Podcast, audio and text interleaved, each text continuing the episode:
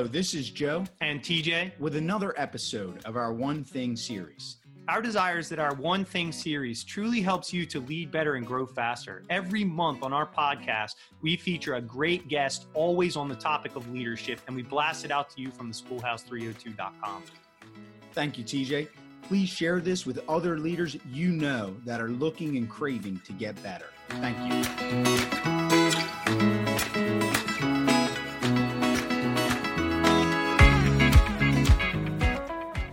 Hello, everyone. Here we are with our guests, Valerie Brown and Kirsten Olson. Thank you, ladies, for being on the show. It's great to be here. Wonderful to be here. Thank you. This month, we are focused on excellence and really how we can achieve excellence in our work and our life. We hold firm that there are very specific actions, behaviors, and beliefs that contribute to excellence. And we are excited about our guests today because we're going to take a deep dive into excellence, and their work on mindfulness really is about getting into a resourceful state of mind to lead better and grow faster. T J, why don't you tell our audience a bit more about Valerie and Kirsten? Thank you, Joe. Our guests this month are Valerie Brown and Kirsten Olson. Valerie Brown transformed her high-pressure, high-stakes twenty-year career as a lawyer lobbyist representing educational institutions and nonprofits to human-scale work with diverse leaders and teams to foster trustworthy, compassionate, and authentic connections.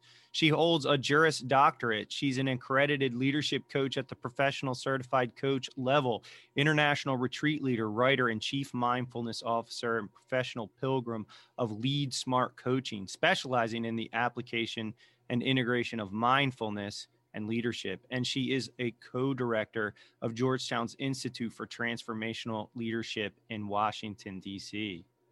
Kirsten Olson is Chief Listening Officer at Old So Coaching and Consulting. Kirsten works with leaders engaged in transformational change, sector shift, and the new demands of leadership in the learning sector nationally and internationally. She is a I C F certified leadership coach and an adjunct instructor at Georgetown University's Institute for Transformational Leadership. She holds a doctorate from Harvard University's Graduate School of Education, where she focused on systematic demands of large-scale educational improvement, and is the author of The Mindful School Leader, which we're going to talk about today, Wounded by School and Schools as Colonizers.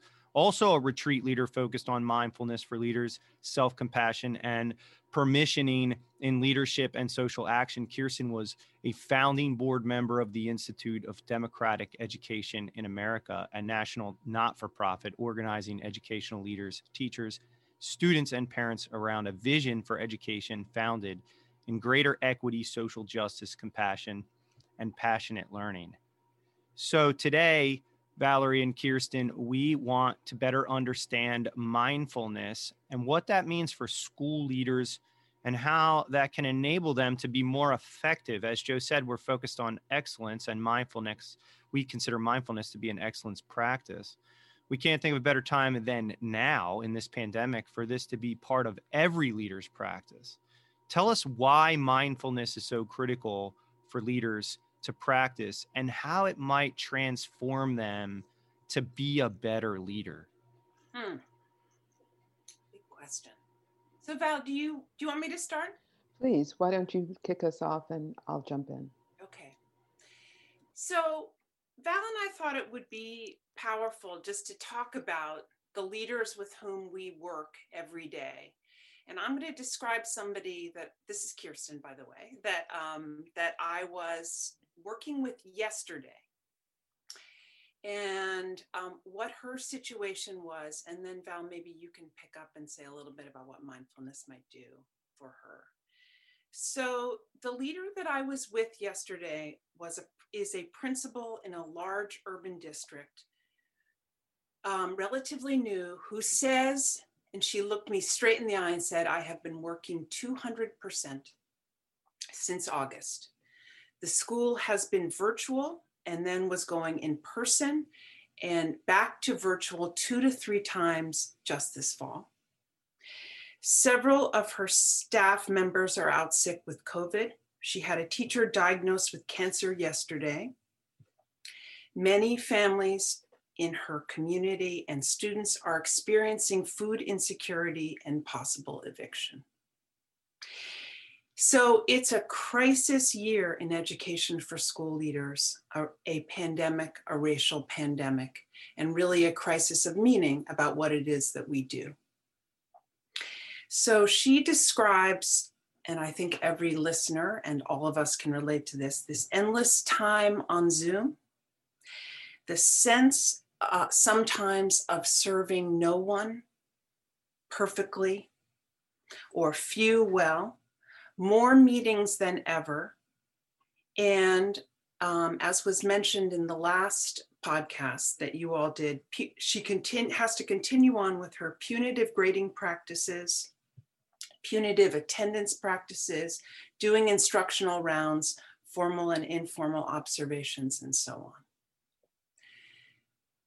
So, Valerie, what does mindfulness potentially offer? This beautiful human doing incredible work under very difficult circumstances. Well, again, just thank you for having us on the show. It's really a delight to be here and an honor. Um, you know, at Kirsten, as you described the plight of this school leader, my heart broke, really, quite frankly. And I'm sure the listeners of this podcast also felt a kind of pang, right? Yes. As you listen to this, right? The the almost the brutality of it, which is not what our educational system was designed to do or to serve any of the components of the system, whether it's the teachers or the, the students or, or any element of it, the community. So when, when speaking about mindfulness, I really just want to point out and make this really, really simple. To go very simple here. And so there, there, there are three things. The first is that this mindfulness, this big word, mindfulness, is of is inherent. It comes as part of the package of, of it's an inherent part of being a human being, right? Just as breathing is an inherent part of being of the human experience. We have an innate capacity to be aware, to be self-aware, to be aware of our environment. The question is, how do we do this? And what is the interference? So that's the good news, that we all have this as a built-in operating system. We don't have to go to the store. We don't have to order it on Amazon. This is part of the built-in package. That's number one. Number two, that when, when speaking of mindfulness and this, this leader in particular, I mean, I could just feel the anxiety in this person's body. And so the very foundation of mindfulness is, as a leader, when we speak of excellence, is to be aware that we have a body, this incredible high-powered machine, like this in, amazing Maserati. And so the, the second element here is how to be aware of our own bodies, right? And the fullness of what that means in the domain of being a human being. So the body, the mind, the spirit, the emotions, our, our identity, the core of our identity. And then uh, the third element for this, for this school leader and for us all is aware of the context of our environment, right? Are we sitting at a desk for eight, nine, ten, twelve, fourteen hours without moving? What is the impact of that? What is the impact of sitting at a screen uh, for extended period of time? We know a lot about what this does to the brain, what it does to uh, relationships. Um, and you know, we could say a lot more. So, um, so three things, again, that mindfulness is inherent. Second, that mindfulness is a, a deeper connection, an awareness of our own physical body and the domains of what it means to be human. not to forget that we have emotions and spirit, and that is part of the human experience. Um, and then third, that all of this is situated within a context, an environment. Mm. Yeah. Beautiful. Love the question. So I'm just gonna, you know, I'm, I just want to add on that, um, Val, as you said so poignantly, to to be, to sit with this leader yesterday was to feel, um, you know, my own heart cracking, the difficulty of, of the work right now. And something that mindfulness offers to us as supporters and um, surrounders and exemplars of leaders is compassion for ourselves in the difficulties that we are in. A, capa- a, com- a capacity to be with and to see, yes, life is truly difficult now. And still to be able to calm ourselves, to be present, and um, to hold ourselves with tenderness and not too much judgment, just given, given what the world looks like right now. And so I think for Valerie and me, this is central to the work that we do in teaching about mindfulness, in being leadership coaches and consultants, and in our whole way of being, is practicing this and carrying that work into the world with others. Yeah, I mean, that's incredibly beautiful. Um, we often think of, or false, a false impression that mindfulness is about uh, being more efficient um, and doing more. And that might happen if a person has greater capacity to focus, right? Because we all, in order to become educated people, we need to be able to focus. But that begins with self-awareness, capacity to be to become aware of our own bodies um, and, and what is happening not only within us, but around us. Um, I mean, we talk to leaders all day long who are not aware that that they're breathing, right? That the breath is frozen. Um, and what does that do for our capacity to focus, to concentrate, and to move toward excellence? We all want excellence. And that begins with becoming aware of these very simple, yet profound and actually ubiquitous elements of what it means to be human, like the breath. You know, it's so ever present, it's so ubiquitous, we don't even know that it's there. And yet, if we're not breathing, right, we're not going to get anywhere. And so this may sound like la, la, la, like really simple stuff. Um, but this really, it opens the door to, to greater awareness.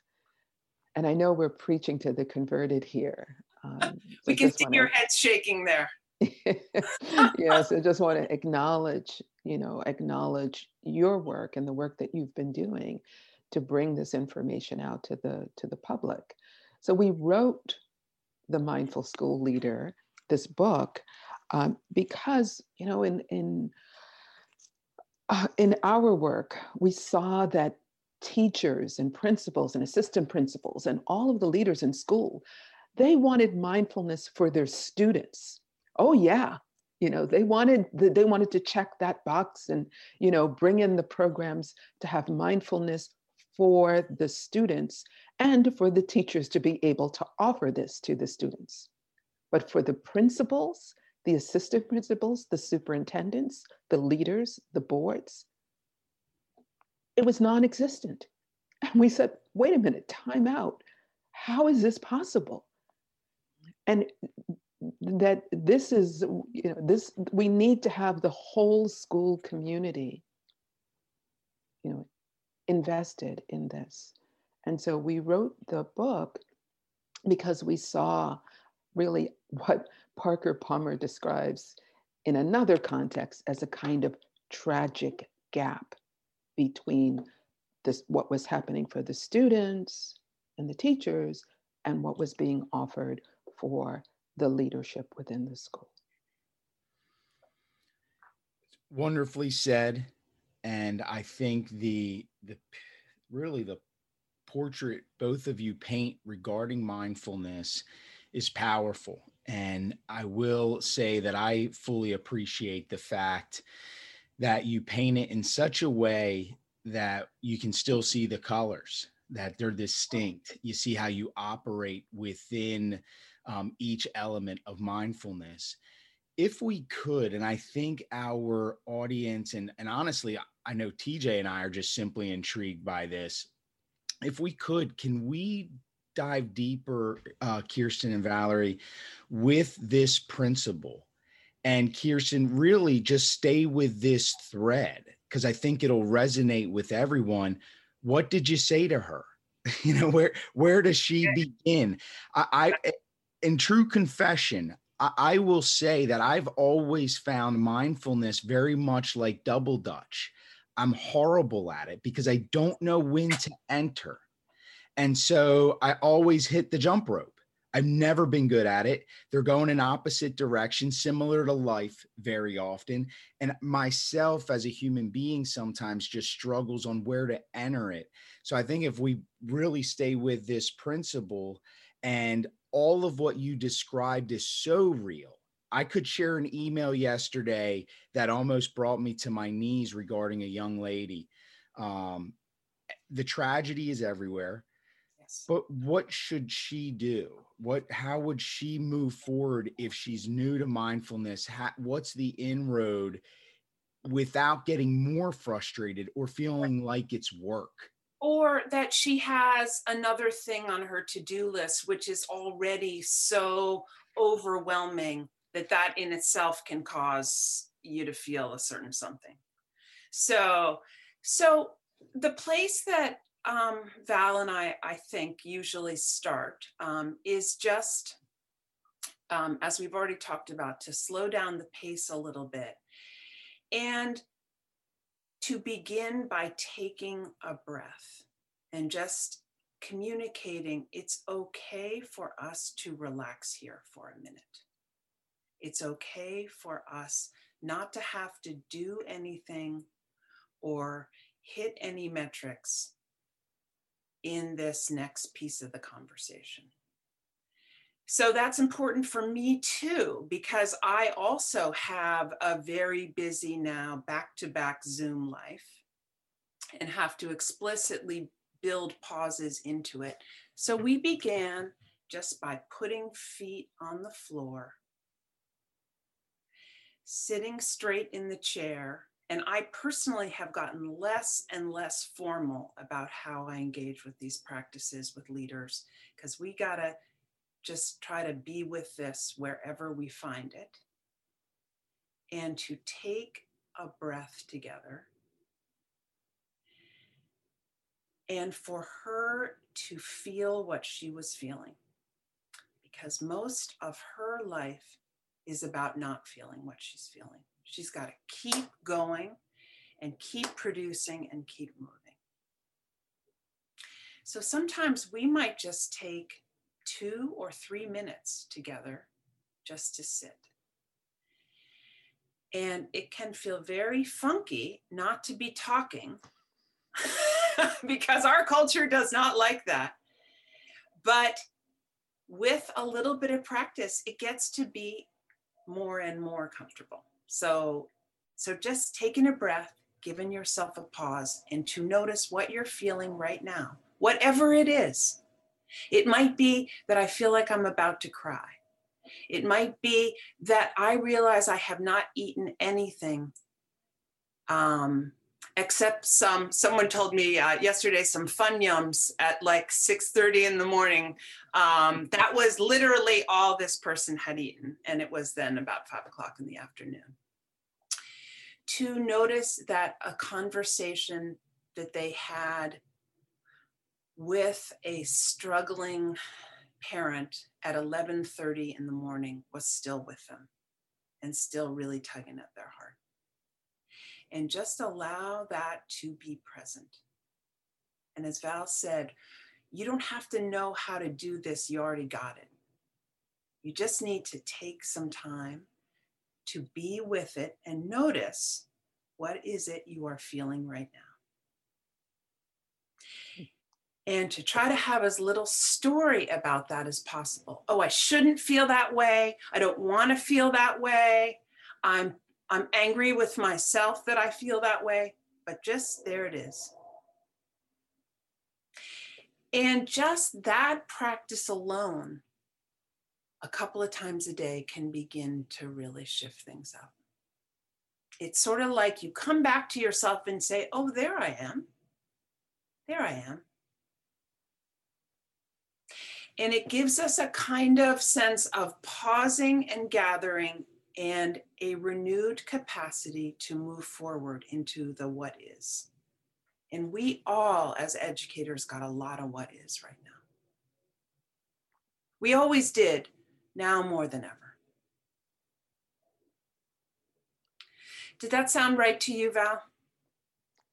That's so beautiful. You know, I'm I'm I'm really loving that. And that the wisdom of that and the guidance of that.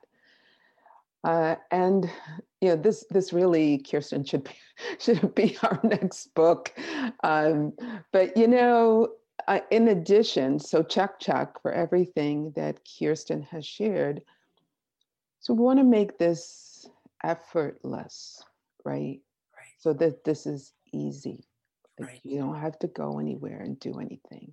You don't have to get anything, right? And we are very much, um, I would say, proponents, cheerleaders, whatever you want to call it. We're very much proponents for the Swiss cheese method. The Swiss cheese method of mindfulness. So here you go. So the Swiss cheese method is you got a really busy day. It's on, you're almost on overwhelm, right? Just what Kirsten described. There's a lot of stuff going on. But just like Swiss cheese has these holes, this is how we can penetrate the concentration of overwhelm and the, the frenetic pace that we are in. And, and these, the just as the holes in the Swiss cheese, they're holes in Swiss cheese, this is how we can approach our day. A moment of mindfulness. So I get up from my chair, just stand up for a moment. I feel my feet on the ground. That's a Swiss cheese method. I get ready to touch the doorknob to open the door. That's, that's a moment to breathe in and breathe out. Oh, um, the phone rings.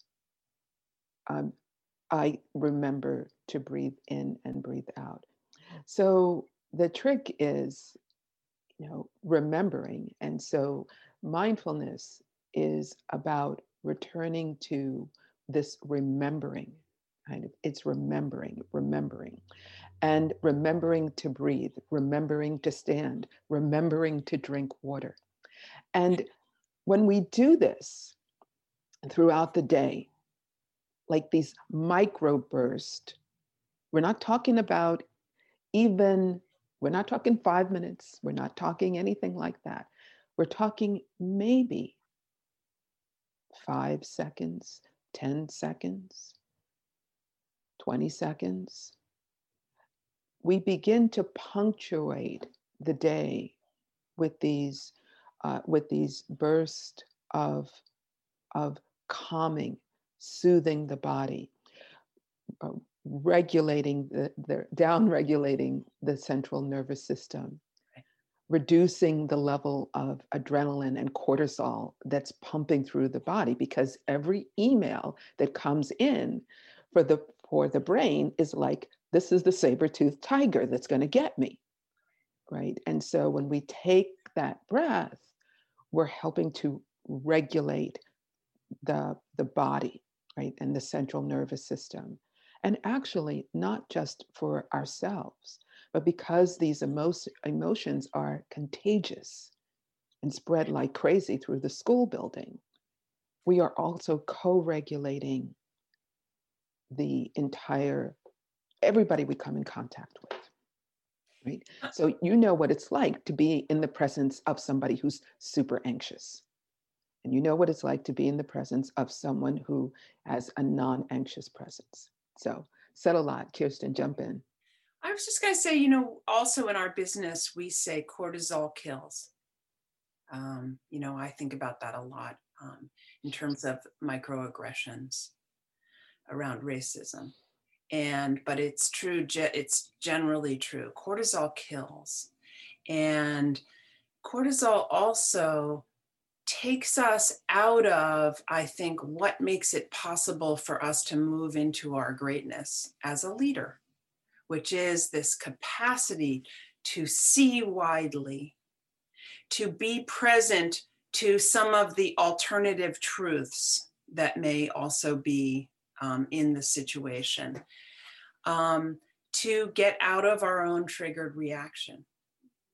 So I have come to feel, as Val described, these little microbursts of mindfulness are at the center of a trajectory towards leadership development and growth, that they absolutely must be at the, at the core of it.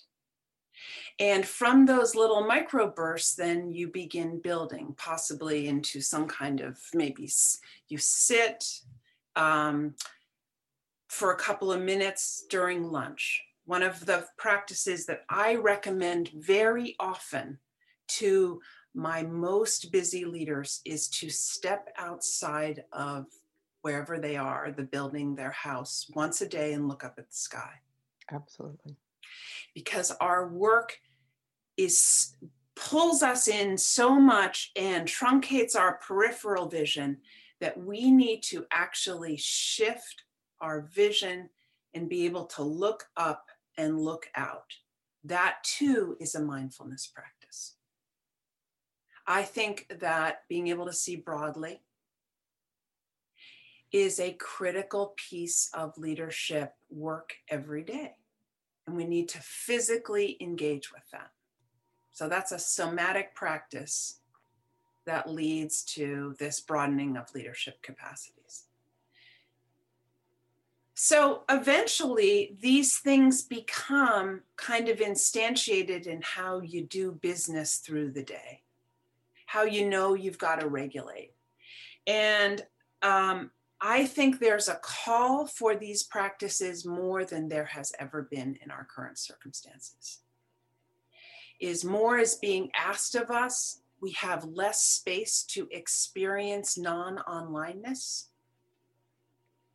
And this opportunity to return to some kind of stillness is something we got to be really pretty fierce about. Because mm-hmm. it's It it will not happen without intentionality. So let's use that as a as a place to to diagnose the problem a little bit more, because I think you've given us the entry point that Joe was asking for in terms of, I love the the trick is remembering. I really like that point. Um, and you talked about our culture and to have as little of a story to go with this as possible. And really, I love the concept of microbursts, seeing broadly and making it effortless.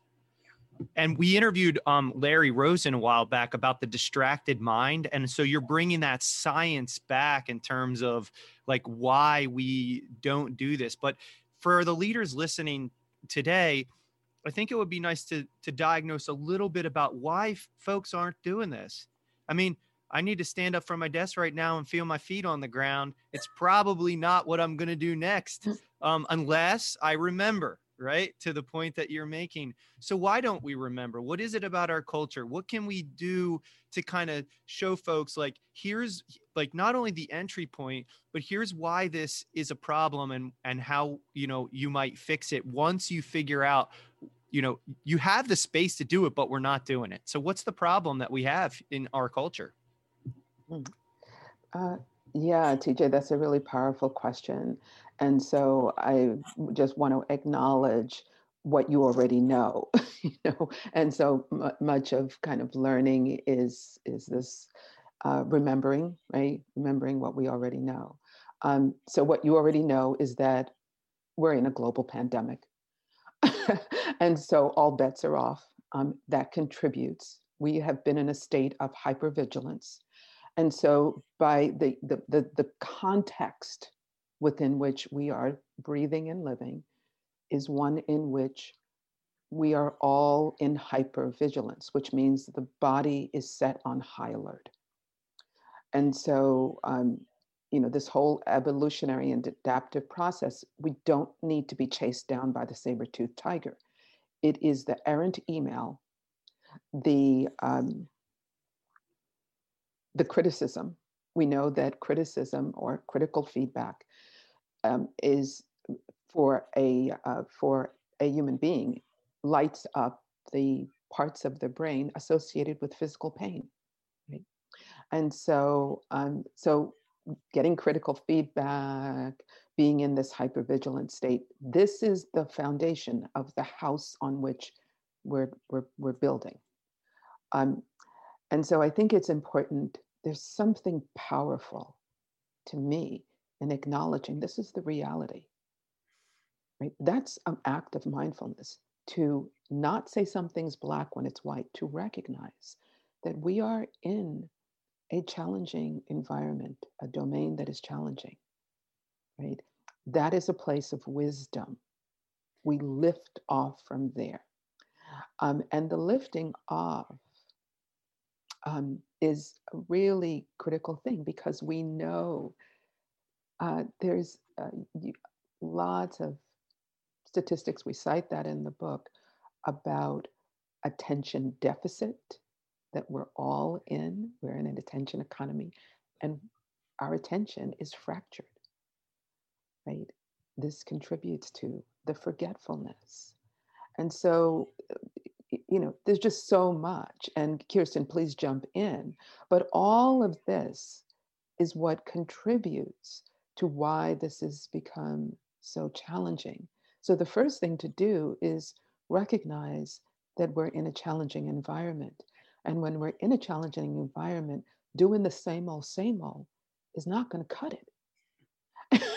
And so we're going to need to develop these habits, these practices that then, as Kirsten has said, become instantiated in our body on a cellular level. So we don't wake up in the morning saying, well, I wonder if I should brush my teeth or not. It's the it's automatic. There's a kind of automaticity that happens because we've done this over and over again, right? And so as we begin to build these tiny moments, they these practices become habits that then support us in this very challenging environment in which there is just too much, too fast, too soon that's happening. So I want to just add to that and say that I think also that we have been in a thirty or thirty-five year shift in the education sector in terms of what our definitions of powerful leadership are, um, so that some of the emphasis on accountability, efficiency, um, metric-based um, uh, accountabilities and assessments have added enormous pressure to the educational leader um, in terms of packing the day to the absolute maximum with data meetings, with check-ins with every um, every member of your um, of your climate team, um, with attending every um, meeting of the entire district. We simply have taken nothing out of the leader's portfolio. And I think that it, it requires an almost countercultural kind of visioning to begin to attend to and shape what is meaningful to me as a leader. What are the two or three most critical values on which I stand and I form the culture around me? And those require attention to self that mindfulness can support. But really to stand in face of the tsunami of daily demands that is most educational leaders' lives requires a kind of fierce sense of standing in yourself, because it is not easy to do. Mm-hmm. And I, I really do believe this is part of the sectoral shift that we are going to have to make, and possibly post-COVID, um, the, these paradigms will begin to be examined in new ways. I mean, I, I'm trying to see what is positive and what have we learned about this pandemic period, about the kind of sectoral shifts that we must make. Because what we are demanding of leaders is unsustainable and does not serve the individuals, the students around whom this system was designed. And it certainly does not serve the adults. I love that, Kirsten. And I want to add again the obvious here that may not be so obvious. We're t- we've talked about some of the external roadblocks, the systems and structures that are in place in the educational institutions that really make this way of being in the world and doing actually impossible. There are two other things, and this has to do with the with the internal part about of, of the human being. Right? I spoke initially about the humanness of this, right? The body-centered. What I hear virtually every single day from school leaders, to pause, to stop, to breathe, that's selfish. That is selfish. To take care of myself, to drink water, to have a decent lunch, that is selfish. Um, and and I think in many of the in the educational environments where I work, the thing, say in a professional, yearly professional development calendar, the things that folks are most interested in opting into are offerings on self-care. Mm-hmm. We have self-care. offered, yeah, we've offered. But I, that, I mean, I do think that, that we're ex, we are in a shift now mm-hmm. to understanding that we must care for ourselves and make that a part of how we conceive of being a powerful professional, because it is at the center of the work that we do and our capacity to be able to serve the students and families that we to whom we have committed is unless we are taking better care of ourselves. Excellence in education begins with self-care. This is not selfish, it's stewardship. Right. It's stewardship of our most important resource, our body, our mind, our spirit. The second thing that is so damaging that I hear and that happens to all of us, this comes from the neuroscience, Rick Hansen, shout out to Doctor Rick Hansen, is that we come built with a negativity bias. Right, so we our brain is like is like Velcro for the negative and Teflon for the positive. You get ten wonderful compliments in the course of the day. You get one biting, stinging, negative comment in the course of the day. What do you remember? The ten great compliments or the one negative comment? There you go. This is real. It affects our esteem, self-esteem, self-worth, and how we show up. You want to be excellent? We need to pay attention to this built-in. It's actually the default mode of self-referential thinking. This is how the neuroscience described this. So that self-referential default mode of the brain is tends to be this way. And so how do we counter that? Becoming aware. Oh, okay, where did that come from? You know, and so little by little with this Swiss cheese method, we can begin to balance, regain a sense of balance. So again, this is stewardship. This is not selfishness. It's incredibly rich and powerful. I'm sorry, Kirsten, would you like to add? No, I guess I was just ultimately going to say, I think to do the work of the, the compassionate revolution um, that is going to be required um, to reform our sense of what educational leadership should be so that it can better serve the students and communities that so desperately need us. At the, at the center of this is a kind of self-compassion and a care for ourselves, which we have just tremendously undervalued. Mm-hmm. And so again, you know, just to return to this very basic piece, which is um, this daily coming back to ourselves. It's not very dramatic. It doesn't have a lot of metrics associated with it.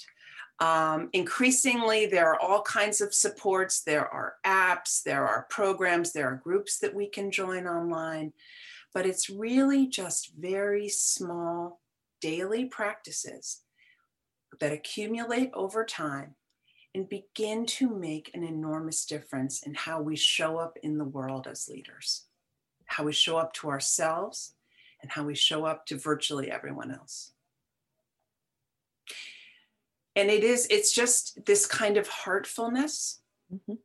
compassion for our own human mess ups, which happen literally every minute, and compassion for other people. It gives us this, just this sense of this too, and now let's get on with the work of leadership. Thank you both. Very rich, powerful, and I would say also things that we can do. I mean, that's what we're looking for is practicality.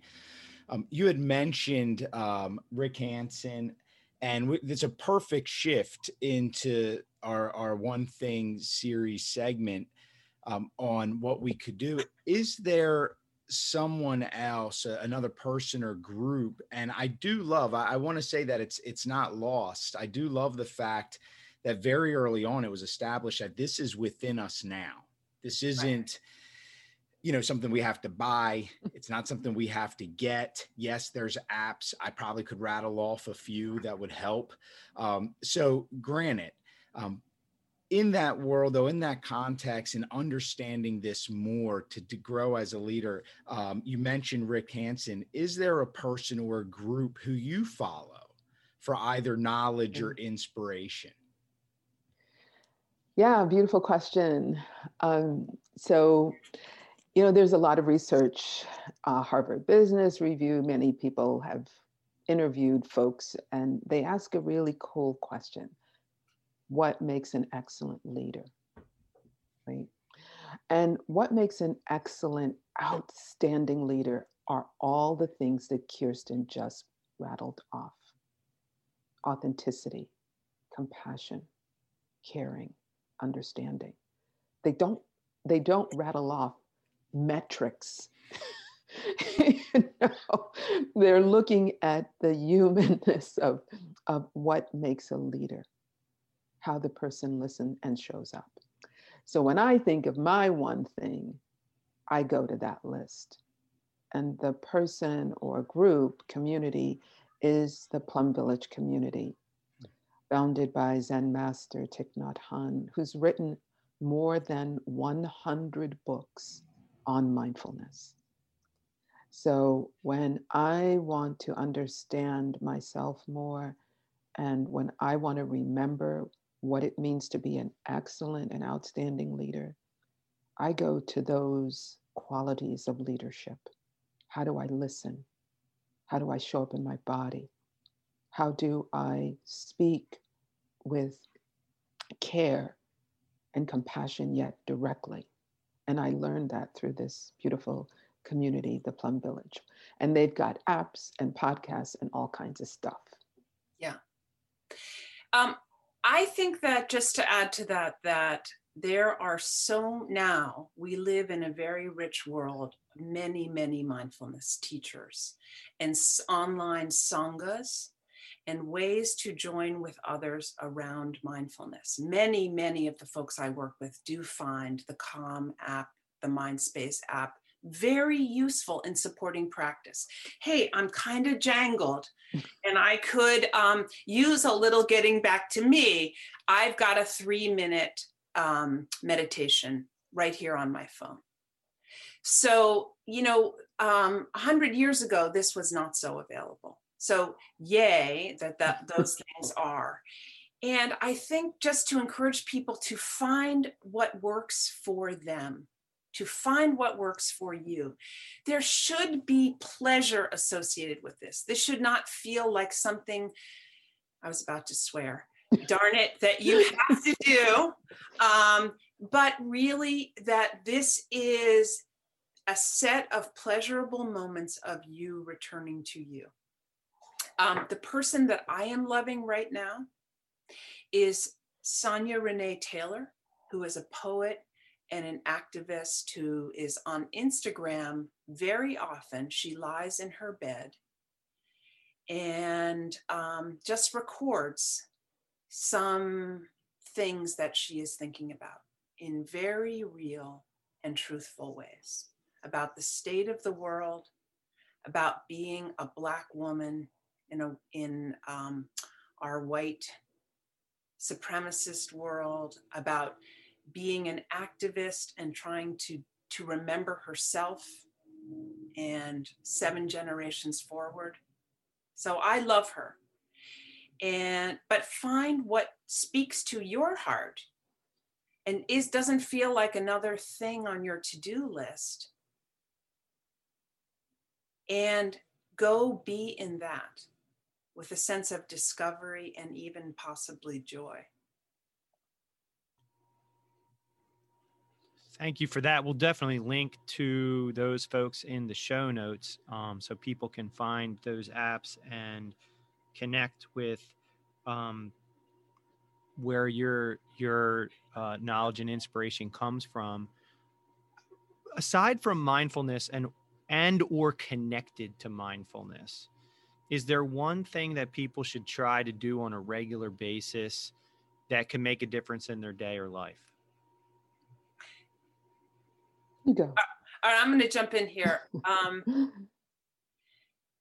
I would say that uh, the greatest gift, we're coming up on a time when many of us, we hope, have a little bit of time off, is to make a daily practice of taking at least one thing out of your day, of doing less, of giving yourself the gift, even if it is just a few moments, of empty time, of bare time, where there is nothing that has claimed this time, there's nothing that has to be done. And that that, just that, is an experience of mindfulness and a commitment to returning to something that is fundamental to you. A coming home every day with less. Um, I love this quote, contentment is knowledge of enough And I think that that's very difficult for us in our culture. We are, we are constantly in the face of too much and overabundance in literally every way. And it has become habitual for us to do too much, to have too much, to try to um, achieve too much. Again, it's countercultural and potentially pleasurable and even joyful. I love that. I, I so love that. And I'm gonna I'm gonna riff off that, Kirsten. Um, and I would say one thing to do, one thing not to do. Exactly. Uh, the thing to do is, I ask myself this question like all day long. Like, what brings you joy? What brings you joy? And what I did is, like, I went out and, well, some group, a group that I was facilitating, they gave me an Amazon gift card. I don't know if this program is sponsored by Amazon because I don't shop at a one point seven trillion dollars company, but they gave me the gift card. So I used it and I bought a gigantic round yellow rug that I'm standing on right now. And I look at this gigantic round yellow rug every single day. That brings me joy, right? And I've taken to having like these tiny little one minute Aretha Franklin dance party on my, my, my little rug, my rug here. Um, yeah. Joy. Joy in the, and joy feels like uh, a tall order. Joy feels radical when you're in the face of systemic oppression, racism, climate crisis. To cultivate joy is to say yes to life. So however you do it to cultivate joy, one moment of joy. Right.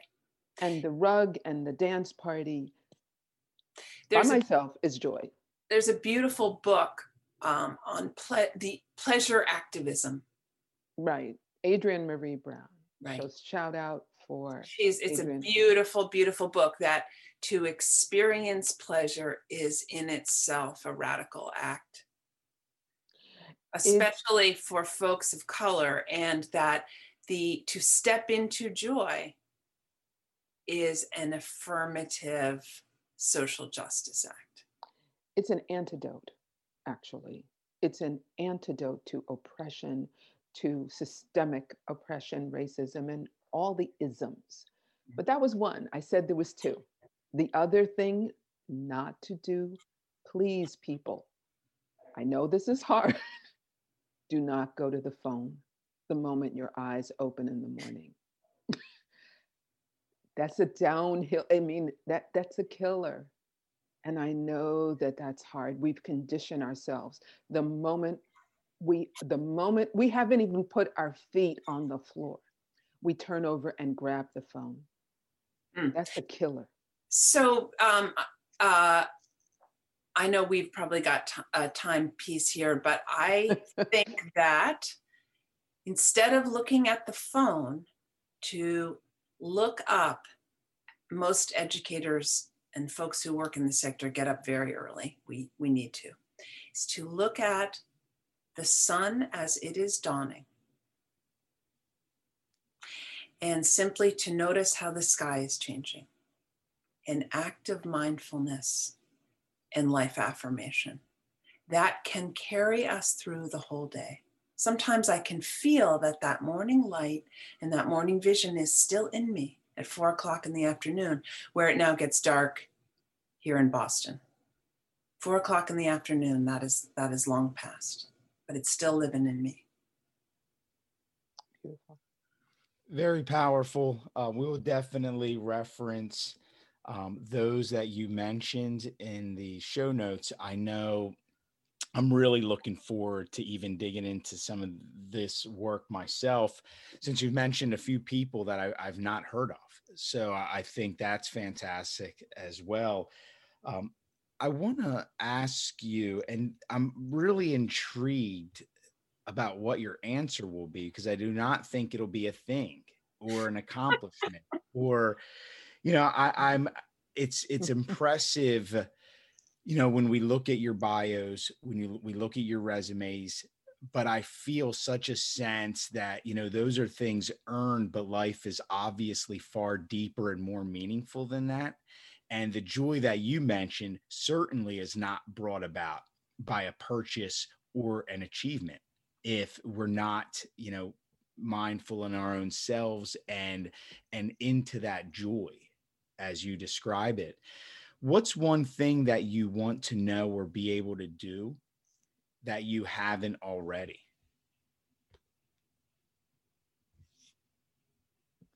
Uh, yeah, it's, that's that's a, a powerful question. I would say there's loads of things, um, but to, to name just two, um, one is to become better at Spanish. Um, I'm of Afro-Cuban descent, and so and I travel to Spain every year to lead a transformational pilgrimage. And so when I'm in Spain, my Spanish is better. When I come back to the United States, it tank, you know, tanks.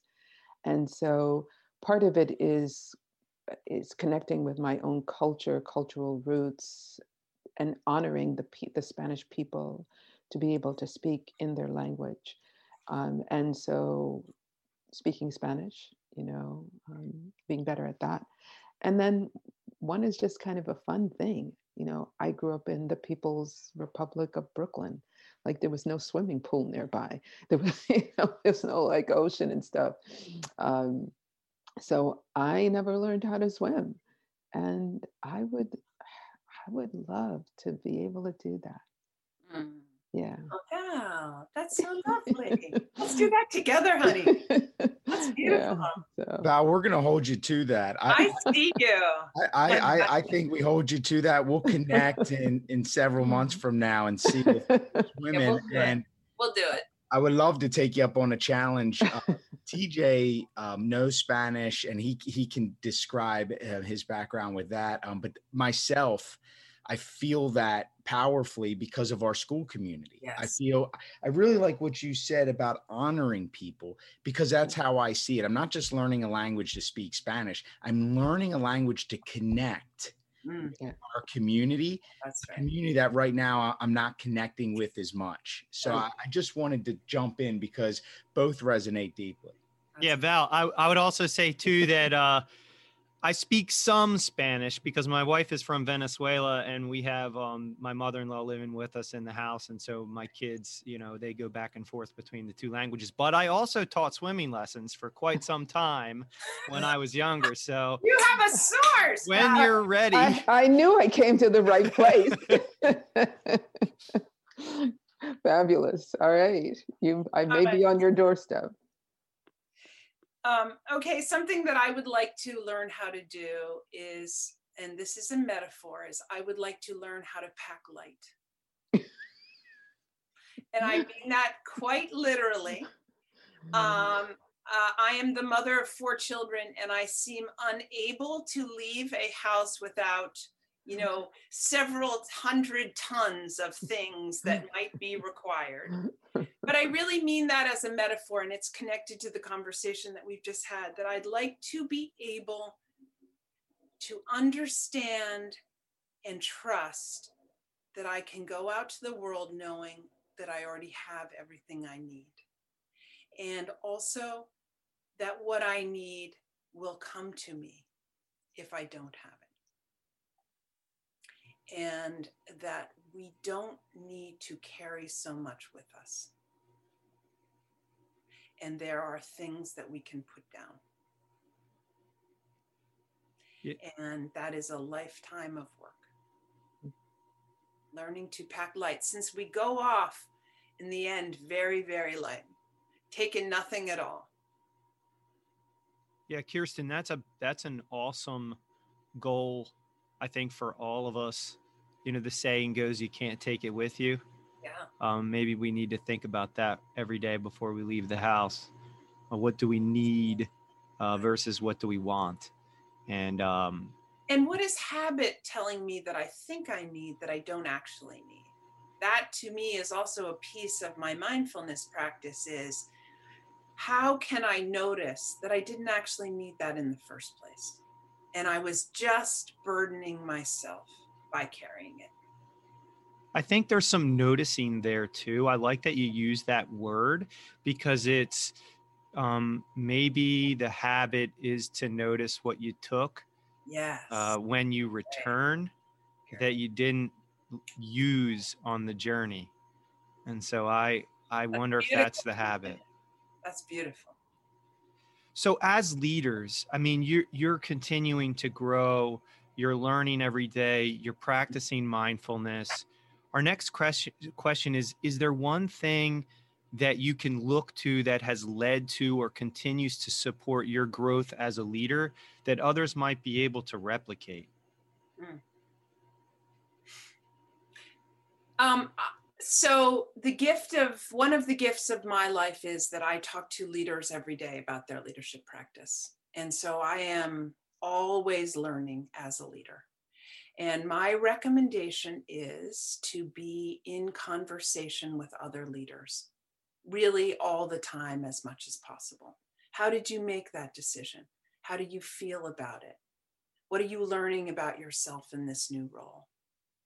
What have been some of the unexpected pieces that came to you from doing this thing or making this decision? These are all the kinds of questions that I feel tr- deeply blessed to be in because of my work every day, but really they're conversations available to every leader. And we are all so hungry to reflect with each other about our lives as leaders, and we don't get enough space to do it. So one of the first things that I recommend, especially to newer leaders, is to get into a group with other leaders who are in a non-evaluative supervisory role with you, and to talk about what you are noticing about yourselves as leaders. Because being a leader is an X-ray of self. You find out about yourself through leading. And it's a tremendously powerful learning lab. And people are so willing and wanting to talk about what they are reflecting on and noticing. Yeah, I'll riff off of that. Um, you know, we, we, people don't follow a perfect, perfect people. Right? People follow people who are vulnerable, bumbly a little bit, um, talk straight, you know, who embody all of these qualities.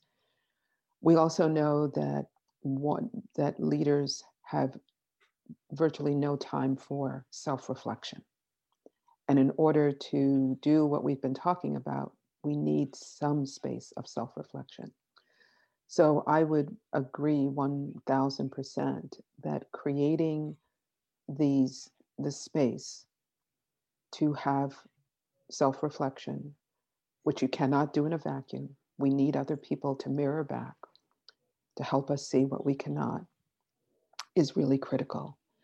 And whether that is a mentor, whether that is a small group, there's a really wonderful organization called the Millennium Forum um, that has small circles, small groups. The Center for Courage and Renewal uh, fosters uh, small groups, um, and particularly for educators. The organization Transformational Educational Leadership uh, fosters small groups. It's all based on uh, support and reflection. And again, this is, you know, the, the idea of the lone wolf, you know, the rugged individual. This is part of the American psyche, but that doesn't work, people. It doesn't work. We need each other. And so if I could leave folks with, you know, a, a, a to-do homework, find folks yeah. with whom you can connect and engage in this self-reflection.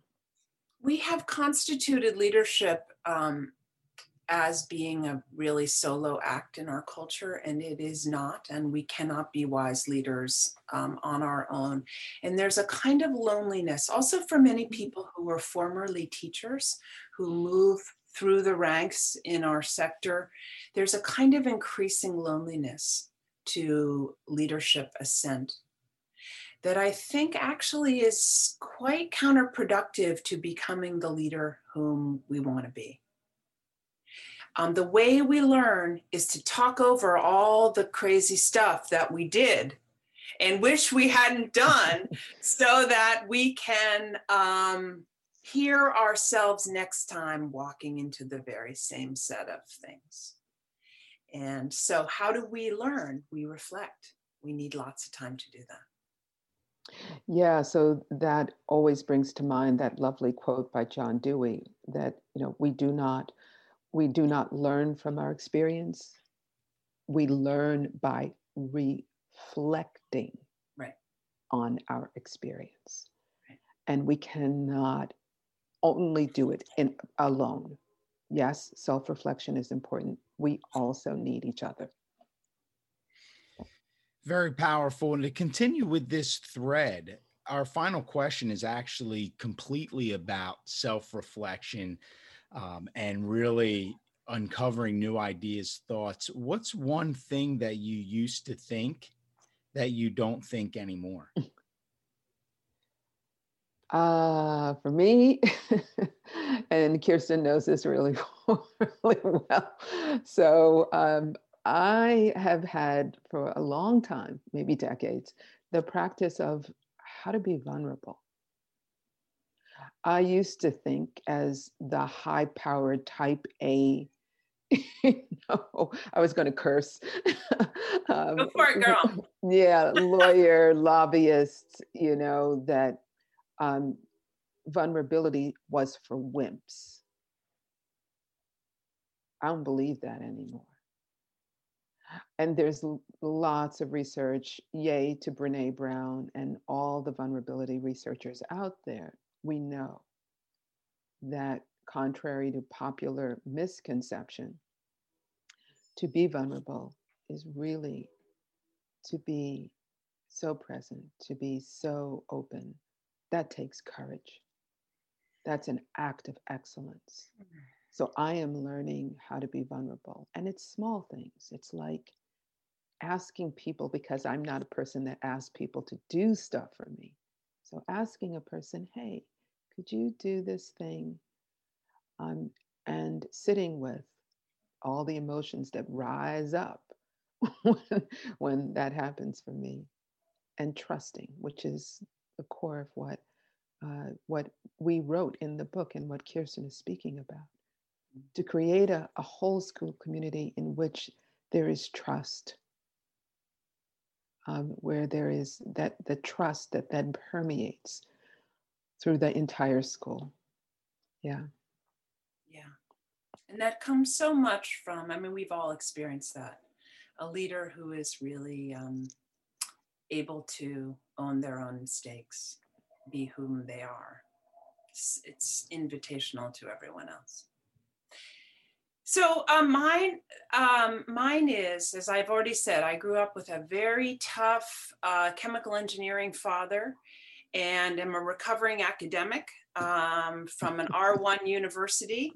Is I think I used to, I used to think that I had to cover up um, a deep-seated sense of love and kindness and compassion. I thought that it would um, would make people see me as, you know, n- not not uh, not tough enough. And I don't anymore. I'm just going with it. Is that um, when I'm within appropriate boundaries, when I'm with somebody and I'm feeling the love, man, I'm just feeling it. I'm just so out there with it. And um, I am, we are, I hope, in a turning of our world when we can all be more compassionate towards each other.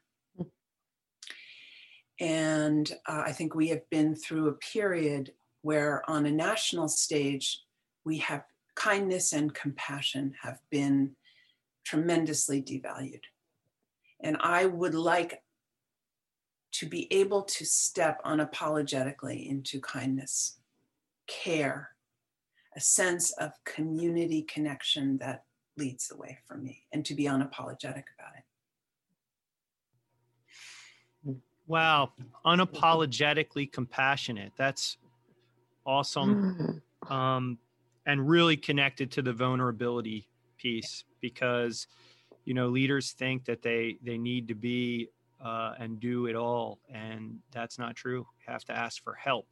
Um, and I, I really think a theme here is this, this idea that leadership is a team sport. Yeah. Um, and it's not something that you can do alone. And so this has really been fantastic. We we can't say enough about your generosity with your time. The simplicity here um, has also been key.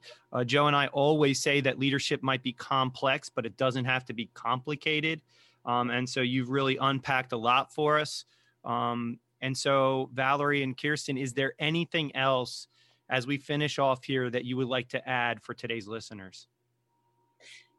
I just want to say thank you to the two of you for the work that you are doing in the world.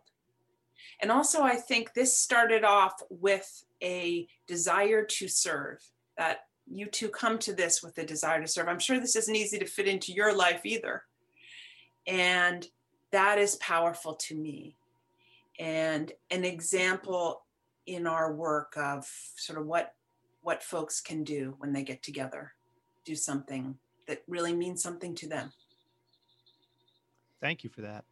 Hey, Kirsten, if I may, um, you had mentioned earlier about the blessings in your life regarding being around leaders. I think T J would agree that these podcasts have really morphed into something that I used to prepare for and study and work and think about questioning and get to know the, the person we're going to interview. And they have evolved into that research being a journey leading us to this moment that allows me then to sit back and not only get to connect wonderfully with people um, and then share that experience with others, which is our intent, but also learn and enjoy. And so it, it has really morphed to something that originally I was stressed about and wasn't very comfortable with into really a learning, joyful process um, because of the connectivity. So I appreciate that as well. Thank nice. You. You're riding the wave of joy, man. There you go.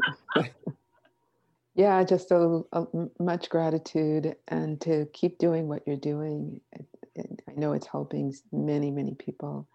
Um, so yeah, just immense gratitude, immense gratitude for those people who have, uh, who've read The Mindful School Leader, who are working with it, and we're, we're, we're here for you. So yeah. Please call on us. We'd be delighted to support your organization, your school. That's right. When we're not outside looking at the sky, right, Val? Or walking. Yeah. or, or, or in the swimming pool in Val's case. I aspire. Well, thank you. There you have it, everybody. Another great podcast. Don't forget to follow our blog, the schoolhouse three oh two dot com, for blog posts, podcasts, and video blogs, always on the topic of leadership. And we hope you enjoyed this One Thing series on the power of excellence and mindfulness and practices that we can fit into our everyday life and so much more. Thank you, Valerie and Kirsten. We really appreciate your time. Thank you. Thank you, guys. Thanks so much.